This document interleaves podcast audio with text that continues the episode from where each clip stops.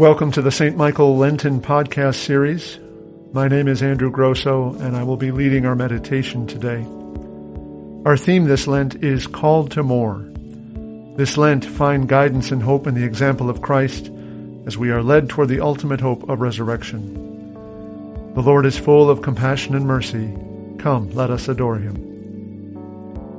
Our reading today comes from the Gospel according to Mark, chapter one, verses fourteen through twenty. Now after John was arrested, Jesus came to Galilee, proclaiming the good news of God, and saying, "The time is fulfilled, and the kingdom of God has come near.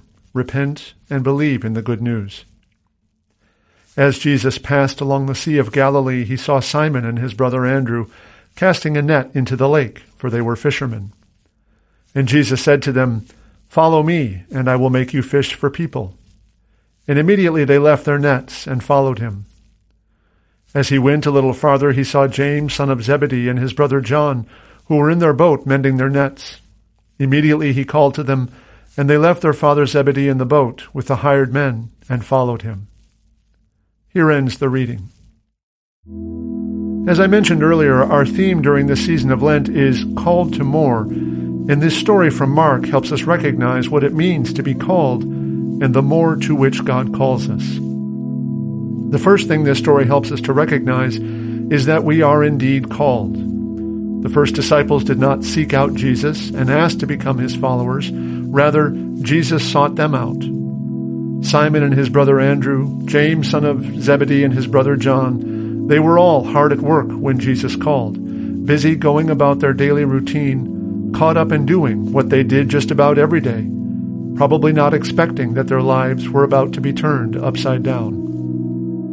And Jesus steps right into the midst of their lives. He didn't wait for them to finish their work. He didn't give them time to close up shop for the day or even to go home and tell their families that things were about to change. He didn't even tell them what was in store for them. He simply called them, "Follow me." He interrupted their busy lives and invited them to an altogether different kind of life. The second thing this story helps us recognize is how to respond when we hear Jesus call to us. Immediately, they left their nets and followed him. Their lives took on a new direction as they dedicated themselves to going wherever Jesus took them. And following Jesus cost them something. In fact, it cost them everything. Not only did they leave their nets and their boats, they left their way of life and even their families. The longer they were with Jesus, the more they found they had to leave behind. They learned that they had to leave behind the way they thought about themselves and the way they thought about the world and even the way they thought about God. They left behind all that was familiar and comforting and followed Jesus into something unknown. Later in Mark's Gospel, Simon even says to Jesus, "We have left everything to follow you." More than once, Jesus said to his disciples, "Follow me," and each time he said it, they had to leave behind something else to go where Jesus led them. The third thing this story helps us recognize is that we are always called for a purpose. Jesus says to Simon and Andrew, "Follow me, and I will make you fishers of men." This is in some ways the most important thing this story tells us. Jesus does not call us because he is a harsh taskmaster who demands unquestioning obedience. He does not call us for the purpose of freeing us from worldly entanglements so that we might live in some entirely spiritual realm disassociated from the world of space and time and matter. Jesus does not call us to less. He calls us to more, more life, more wisdom, more power, and more glory. He calls us for the purpose of sharing with him in the work of bringing about nothing less than the salvation and transformation of the world. And he calls us so that we might call others. He calls us for the purpose of making us fishers of people. Just as the Father does his work through Jesus, so too does Jesus do his work through us. As followers of Jesus, we are called to be that place in the world where God's will is manifest, where his glory shines forth. Through us, he steps once more right into the midst of the busy lives of those around us, and he calls to all who listen, "Follow me." Now you may be thinking, well, Jesus has never called me. I've never had an encounter with Jesus or heard his voice, and I don't really have anything to offer.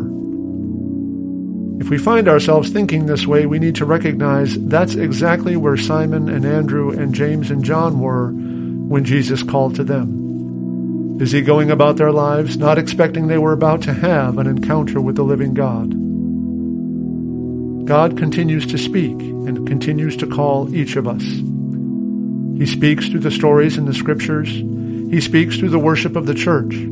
He speaks through the world's great need. He speaks in a hundred different ways, in a hundred places, and if we have ears to hear, we will hear him calling, calling us to follow him, calling us to more than we would dare to hope for ourselves, calling us to share with him in the work of redeeming his good creation. May we hear him when he calls and respond in faith and follow wherever he leads us. Amen. And now I invite you to join me in the Lord's Prayer.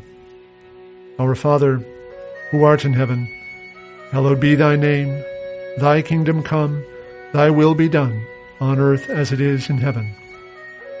Give us this day our daily bread, and forgive us our trespasses as we forgive those who trespass against us. And lead us not into temptation, but deliver us from evil.